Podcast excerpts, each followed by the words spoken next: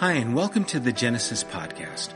We're so glad to be able to bring a small portion of our community to you through this medium and hope that you'll join us in our endeavor to embolden one another to change the world by effectively representing Jesus Christ.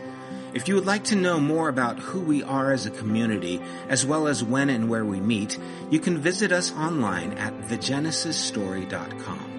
Also, if you have benefited from this podcast in any way or would like to participate in what we're doing here at Genesis, would you consider partnering with us by donating online again at www.thegenesisstory.com. There you can select the giving tab and how you would like to contribute to the general fund or even to the building fund. Remember, we can do more together than we can ever do alone. Thanks for taking the time to be with us. God bless. Good morning. It's good to see you all here this morning. Good to be with you all. You know, it is our desire that uh, this community be family, uh, that you are comfortable here, wherever you're coming from, wherever you are at mentally, emotionally, even physically. I know that sometimes just getting to church is like, okay, God, I did enough. Don't ask any more. I got the kids here, period. Right? And, and, sometimes it's all that we can do to make it here. And if that's how you feel, that's okay. All right? I, I want you to know that being here, we're glad you're here and you can feel that way. You can be honest with your struggles. There is no need to be pretentious or pretend. We want you to be comfortable we want to be family as much as possible. And so, you know, we strive to bring that across that we are allowing us to be human with all our differences, with all our disagreements on different things, whether it's politically or whatever arena, it's okay. We can be here and we can still be family because I don't know about you, but I don't agree with my family on most things, you know, and so that's okay. I want you to know that it's okay, and we are glad that you are here and hope that our time together will be an opportunity for growth in some way that God can use in our lives. This morning we are going to be continuing part three of our series, My Neighbor's Keeper. And if you've been with us for a while, you know that this has been a trajectory that we've been on. A while back, we did a series called Others, and we talked about the marginalized and how we can be a bridge to those who are on the outskirts, those who are maybe disenfranchised, those who are looked down upon. That it is the role of the church to be that comfort to those who have been outcast in many ways. We, we did a series in our midweek that was called Together where we talked about what can we do again to help see ourselves in connection with humanity instead of pushing uh, away those who are not like us. And so we are continuing in this theme. And the reason we're doing this is because this is, I believe, so important for us at this time in our society. We are living in a nation that is being divided, and that is a great opportunity. Instead of looking at this and saying, oh man, look how divided we are, look at this and say, what opportunity there is to bring together people who are in disagreement because we all care about each other. We all care about the other, or at least we should. And that's what we are trying to push through and help uh, us as followers of Jesus to emanate this belief. And so the first week we talked about Ruth, a Moabite woman who did what was not ordinary. She did the extraordinary. Her faithfulness to Naomi proved to be God's presence in her life just by her not leaving and remaining faithful. We looked at Cain and Abel and we, we saw that how Cain really sought to be by himself, autonomous, and put God and others to the side. And we can't do that if we are going to be our neighbor's keeper. And today we're going to be talking about Batman and the Gladiator revenge and justice, school bullies, and slacktivism. But before we start, we're going to watch a short video taken from James chapter 2. to try and bring home what it is to actually be our neighbor's keeper. So let's watch that together. James always strikes us a little bit hard. It's kind of a wake up call. The idea of faith without works is a belief system that doesn't show up, is of no use.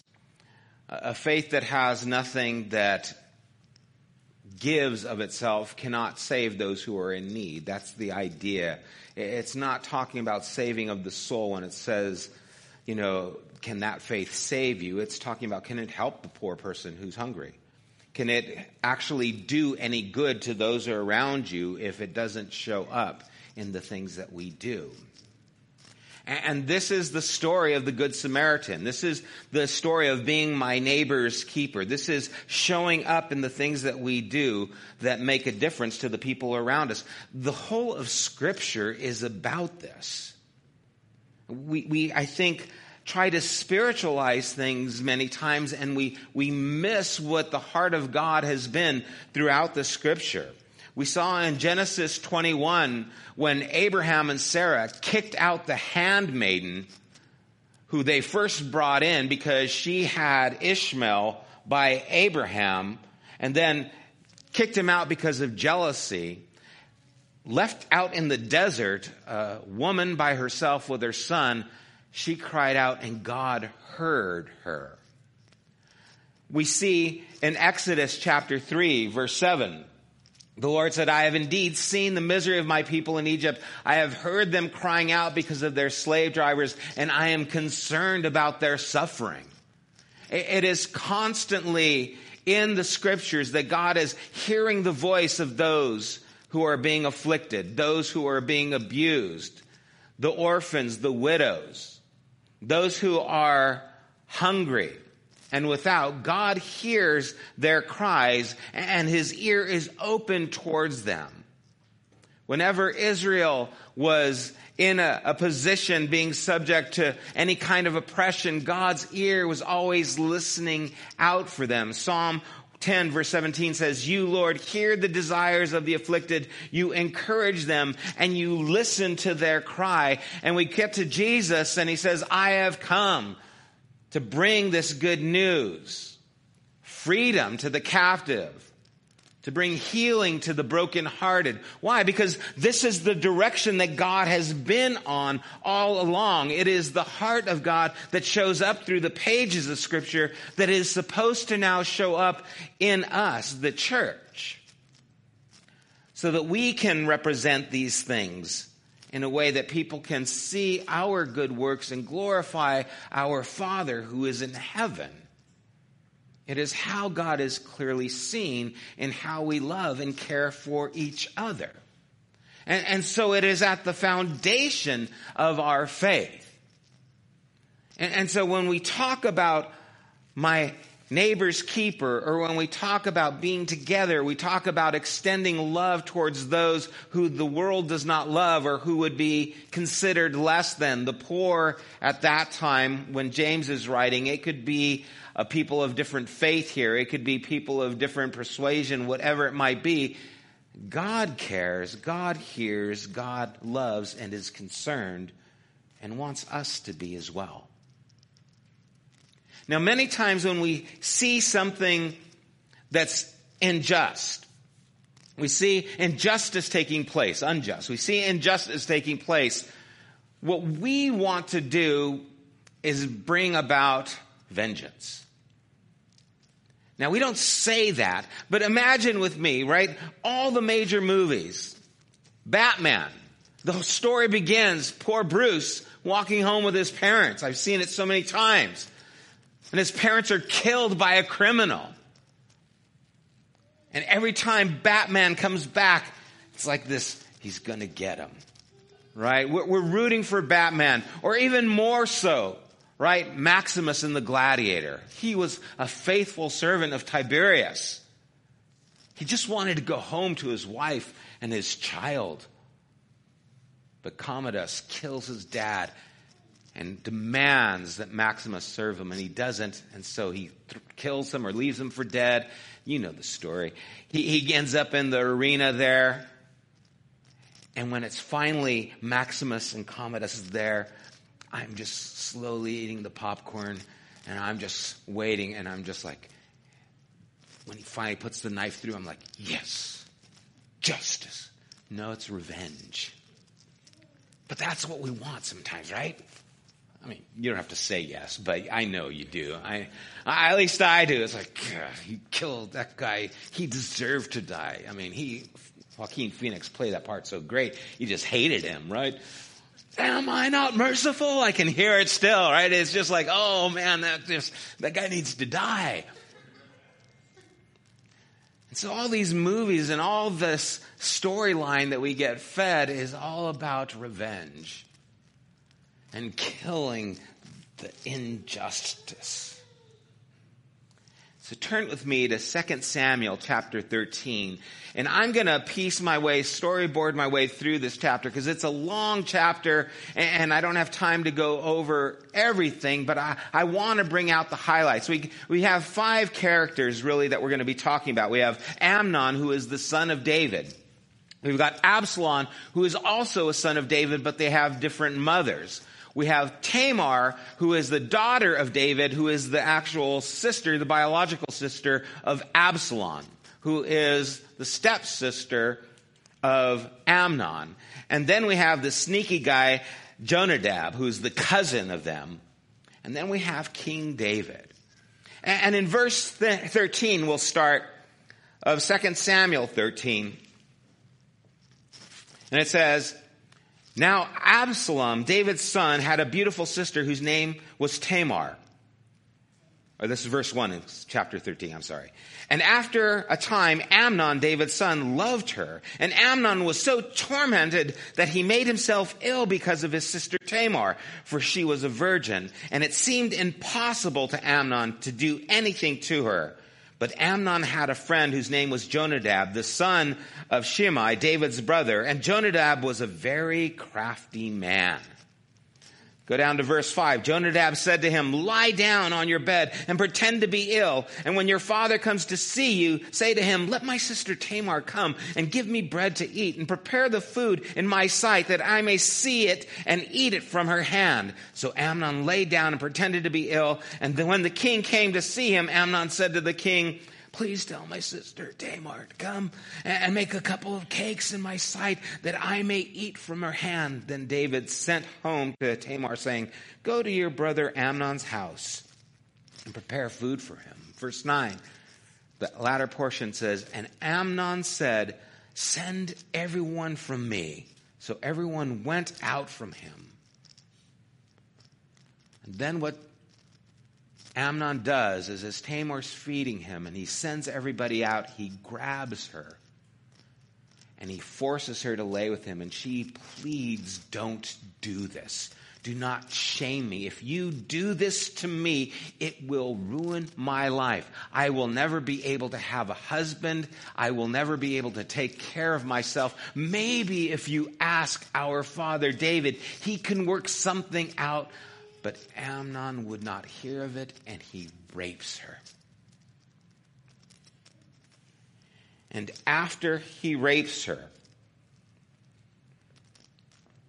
he sends her out and he tells his servants, locks the doors behind her she pleads, don't get rid of me this way. Don't treat me this way. You are treating me less than a servant. You are, be, you are bringing shame not only to me, but to our whole household. Get her out, lock the door. And in verse 15 it says, Then Amnon hated her with very great hatred, so that the hatred with which he hated her was greater than the love with which he had loved her. And Amnon said to her, Get up, go. Scandalous, awful, and it's not over. As she's leaving, she's weeping and she's in mourning now. Especially at this time in this society, what that meant, her losing her virginity was basically her sentence for her future. Who's she going to marry now? How can she be of any value to someone in this condition? And her brother Absalom sees her and says, What's going on? And he understands, Did Amnon hurt you? Did he bring harm to you? Verse 20 After her brother Absalom said to her, Has Amnon your brother been with you? Now hold your peace, my sister. He is your brother. Do not take this to heart. In other words, it's not your fault. So Tamar lived a desolate woman in her brother Absalom's house. Notice verse 21. When King David heard of all these things, he was very angry. Again, a scandalous story. All these things that happen. It's reminiscent of something we would watch on Netflix today. Or more accurately, it's what's happening in our politics today, or in Hollywood today, or in our society today. So actually, it's not very scandalous. It's kind of normal in society. It's a shame to say it, but it really is. And, and some would say that justice is to deal with Amnon which Absalom does. Says two years later that Absalom had a, a sheep shearing party, like you do, you know, when you got sheep and you need a little shearing. So he invited all his brothers to come there and he told King David, make sure that Amnon comes as well. And so David didn't go, but he told Amnon, you need to go to the sheep shearing party. It's a big deal, apparently. And so he goes, and then Amnon gets his servants, or Absalom gets his servants and says, kill Amnon. And so his servants do, and they kill him, and all his other brothers run. And word comes back to David that all his children have been killed by Absalom, which wasn't true. It was just Amnon. And now David is grieving. Again, he's very upset. And what we think justice is, is dealing with Amnon yeah, you kill Amnon, now justice has been served, but actually, he's the perpetrator of the injustice. But if we can't stop, if we can't stop there, if we stop with just dealing with Amnon, then we've missed what it means to pursue justice. We've gotten revenge on this person for what he did, but justice is more than that he took revenge and killed Amnon. But you see, Absalom took Tamar in to his own household. Where she would have been outcast, he brought her in and took care of her. Not only that, in the next chapter we see that Absalom actually names his daughter after his sister Tamar redeeming her name, giving her value again, trying to esteem her. This is what Absalom does in trying to help her recover what was lost. You see, revenge deals with the perpetrator, justice brings restoration to the person who has been hurt. And, I don't know about you, but growing up in church, when you hear Absalom, you think bad guy. And you hear David and you hear good guy. What did David do in this situation? He got mad. That's it. All he did was get mad. We'll come back to that. Revenge deals with the perpetrator, justice deals with the problem. What we need to do is become people who deal with the problem and don't just want revenge. We live in a time where people are still preyed upon, where children are still preyed upon, where women are still preyed upon. And justice is dealing with that problem wherever we see it stepping up as Absalom did for his sister Tamar and said, Here, you can stay with me. And you know what? My daughter, I'm going to name her after you because I have respect for you, even though the, in the world's eyes you've lost respect. Not in my eyes. I'm going to help you to recover. When I was in second grade, I went to school in Pico Rivera. My mom would drop me off at my cousin's house, and then we would go to school, and then I would go home a little bit earlier than them. I forget why. They were a couple years older than me. And so the way I would go, I would try and go around this one area, and there were these bullies in the neighborhood who used to always meet me. You'd think I'd take a different way. I don't know why I didn't, but I would go and I would always be looking out like, are these kids here? You know, and then I would see them and they'd be on bikes, so they were faster than me because I was just walking and I'd try and run and they'd pull me over and then they would take whatever money I had and they would take my cookies because I'd always get these vanilla cookies for the walk home and, and they would just kind of push me around and they would take my stuff. And I'd get home and I'd tell my cousin, oh, these guys, they took my money and they took my cookies and I can't believe it. One day we were out with my cousins and we were getting some hamburgers at this little place. I think it was called Prince's. That's weird that I remember that. Anyway, we were getting some hamburgers at Prince's and I saw the bullies that were there, but now I was with my cousin and his friends and they were all older. And I said, that's the guy who, who takes my money and steals my cookies. And my cousin and all the street friends there that were like sixth graders, right? This guy was like a fourth grader and I was like a second grader. So there's a pecking order. You guys know the rule, right? And so my cousin and all his friends come in there and his friends were pretty, I mean, here's the idea. When one of his friends would babysit us, one of the things we did when he babysat us would teach us how to jump people, okay? That's what we did for fun. Anyway, so one of the friends is there and we're going there and we're talking and he goes, hey, you messing with my cousin? And the guy's, what? No, no. And I go, yeah, you're the guy who steals my money and you took my cookies. And I was quick to point the finger out. And the guys got in his face. They started pushing him around. Say, hey, don't mess with him anymore. If I find out you mess with my cousin, I'm going to come and get you, blah, blah, blah. And I was just like, yeah. mess with me.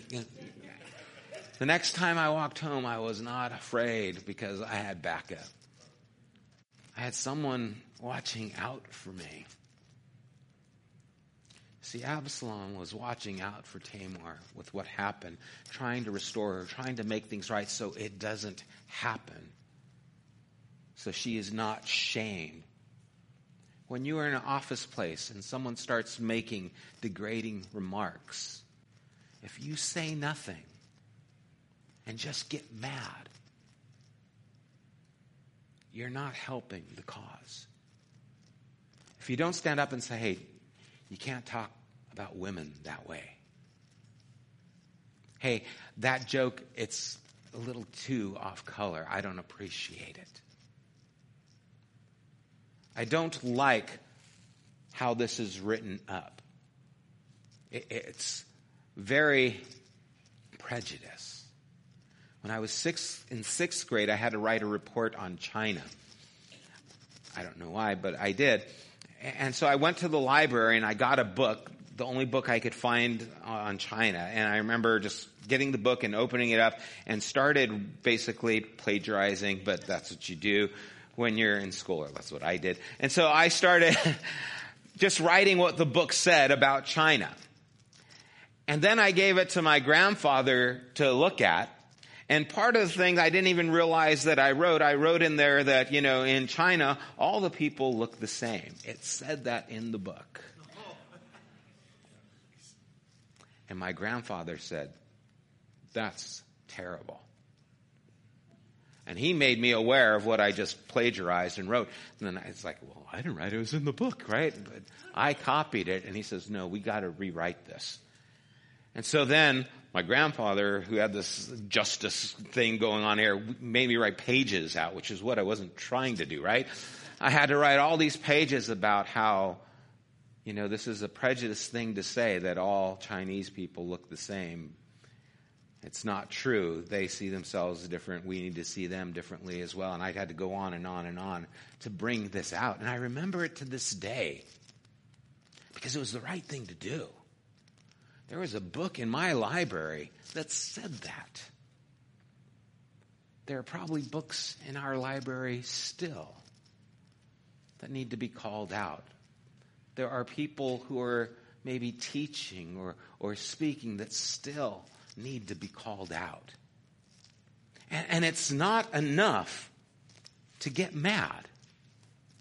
David was the king David represented authority. David was the law. And what did he do? He got mad. Period.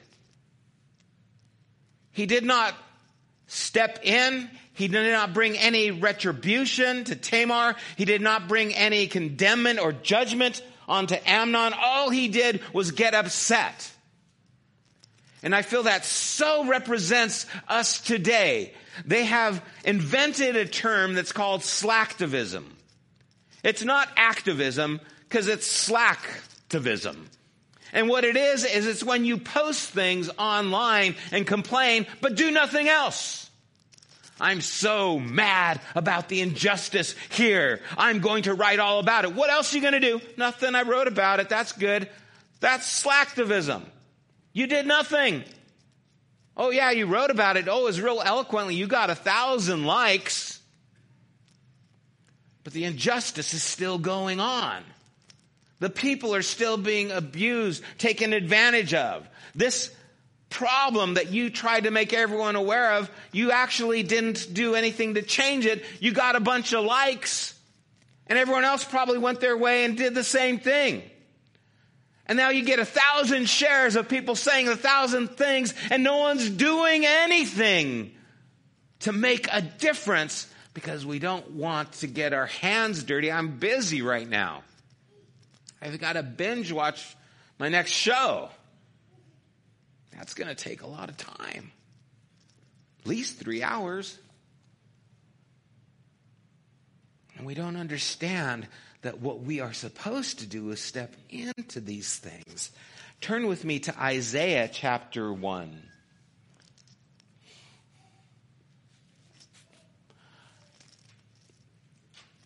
I'm going to go through a few verses here in Isaiah chapter 1. Verse 2 starts off, Hear, O Israel, and give ear, O earth, for the Lord has spoken. Children have I reared and brought up, but they have rebelled against me. The ox knows its owner, and the donkey its master's crib, but Israel does not know. My people do not understand. Go down to verse 11. The multitude of your sacrifices, what are they to me, says the Lord? I have more than enough of burnt offerings of rams and the fat of fattened animals. I have no pleasure in the blood of bulls and lambs and goats. When you come to appear before me, who has asked this of you? This trampling of my courts. Stop bringing me meaningless offerings. Your incense is detestable to me. New moons, feasts and your appointed festivals I hate with all my being. They have become a burden to me. I am weary of bearing them. When you spread out your hands in prayer, I hide my eyes from you. Even when you offer many prayers, I am not listening. Your hands are full of blood. Verse 16, he says, Wash and make yourselves clean. Take your evil deeds out of my sight. Stop doing wrong. What is the wrong? Let's continue reading. Learn to do right. Seek justice. Defend the oppressed. Take up the cause of the fatherless. Plead the case of the widow. Come now. Let us settle the matter or let us reason together, says the Lord. Though your sins are like scarlet, they shall be as white as snow. And though they are as red as crimson, they shall be like wool. What sins? I've always heard this scripture, God, let us reason together. Oh, God is wanting to bring me to himself. God is wanting to do more than that. God is wanting to bring justice to the world, and he's wanting to use his people to do that. Wash your hands. Learn to do right. Seek justice, defend the oppressed, take up the cause of the fatherless, please the case, plead the case of the widows. This is what God wants you to do. And if you're not doing, He said, let's reason together. Though you've neglected what I want you to do, I can make it right again. Jesus in Matthew chapter 6 verse 33 says, Seek ye first the kingdom of God and his righteousness. Do you know what that word righteousness means? It means justice. It doesn't mean seek to be right with God. It means seek what is right with God, and it actually means justice. Seek His justice.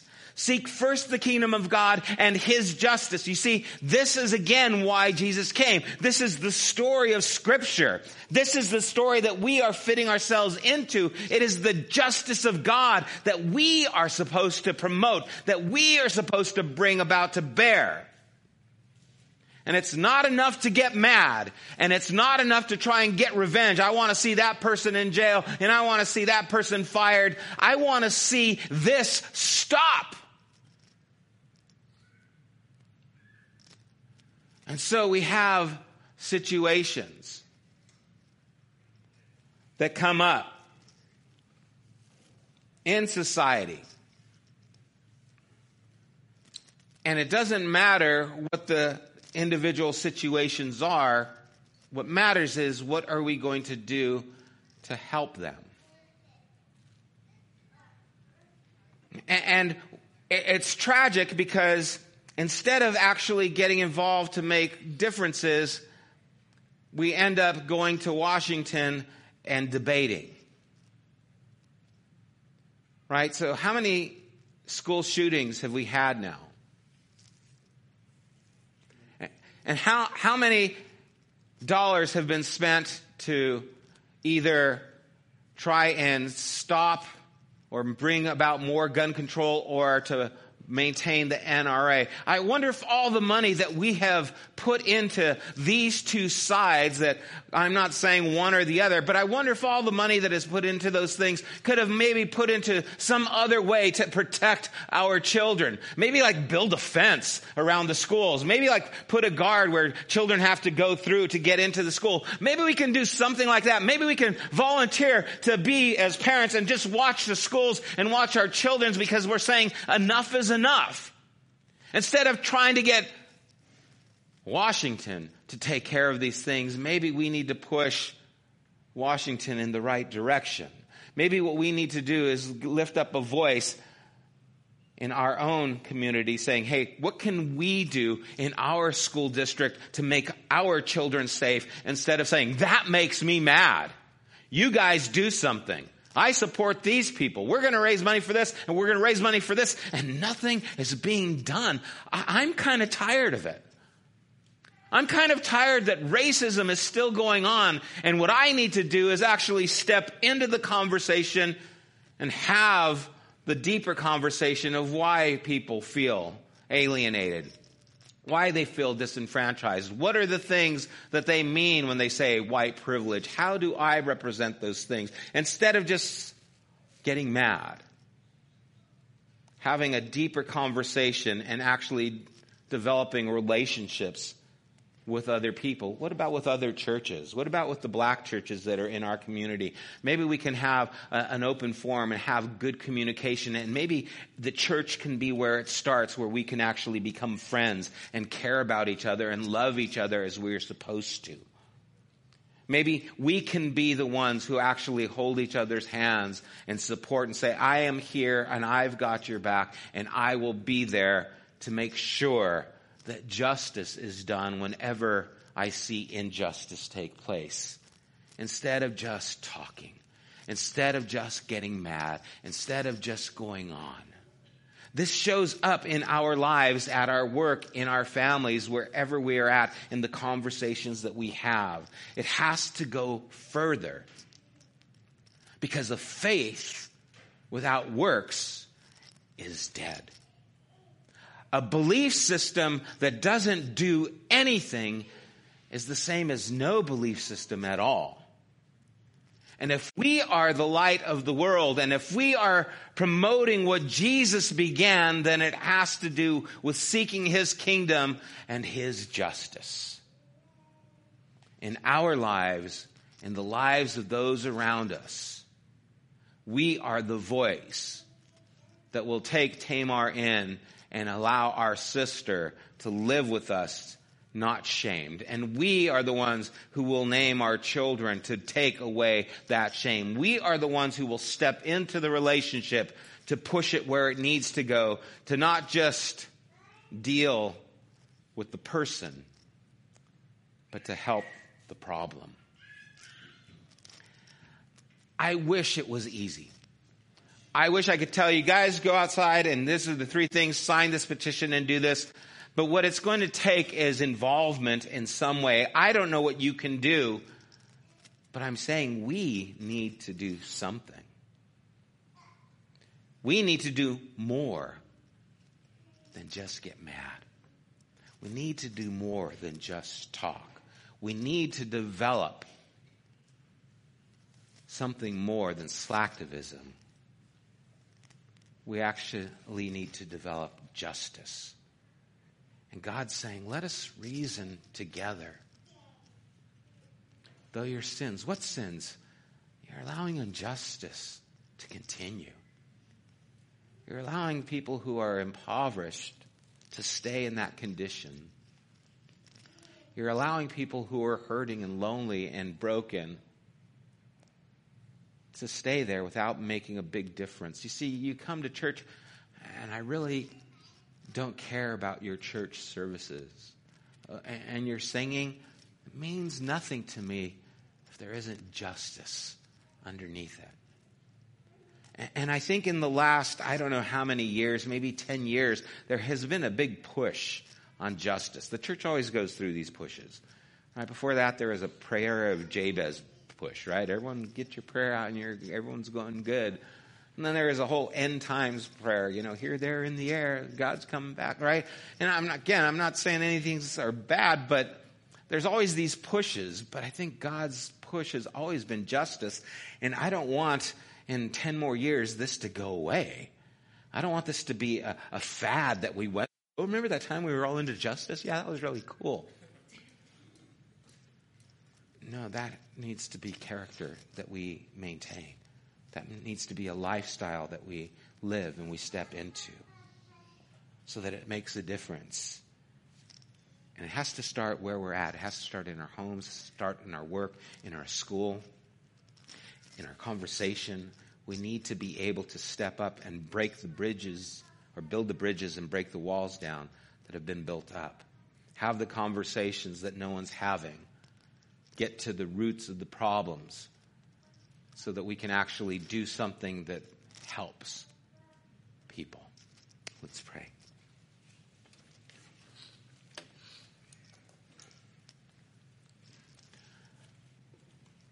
Father, I've been challenged by you once again. When I read Isaiah chapter 1, it's like snatching my face off. It, it is calling me out. It is putting me to the test. It is putting fire under my feet. It is challenging me to live more. And God, it has always been just my mindset to, to see things maybe through rose colored glasses, to, to see the church's purpose as just uh, telling people that Jesus died for them.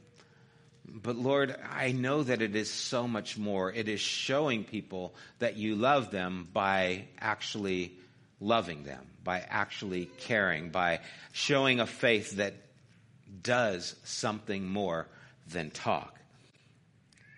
And Lord, where I have seen Absalom, who, who did do some terrible things, he also did some pretty noble things here. And David, who did some amazing things, who is a, a man that is said after your own heart, he wasn't always and didn't always behave there, that way. And Lord, there are some areas where we can learn from his lack as well as the areas we learn from his surplus. And so help us, God, to divide these things in our hearts and in our lives and to make a difference. And I, I pray that I, as pastor at this community, would do what I can to build bridges that connect us to those who are outside of this community. Lord, more than just what we're doing in the orphanages in Mexico and more than what we're doing in Haiti, what needs to be done here in Upland. Lord, I do pray for our schools here and what can we do to help make them safer? Lord, what can we promote that will change not only our community, but even those around us by pursuing justice, by wanting to make a difference with the problem, and not just wanting a vengeance to put someone away. God, give us staying focus on what your desire is and has always been that we can represent you well. We ask in Jesus' name. Amen. Let's stand together. May you seek first the kingdom of God this week and his righteousness. For he has shown us what is good and what the Lord requires of us to do justice, to love mercy, and to walk humbly with our God. God bless you guys. Have a wonderful week. See you Wednesday or next Sunday. God bless. You have been listening to the Genesis podcast. We invite you to join us at one of our weekly gatherings. You can find more information at www.thegenesisstory.com as well as opportunities to help financially support this podcast. Thank you for listening.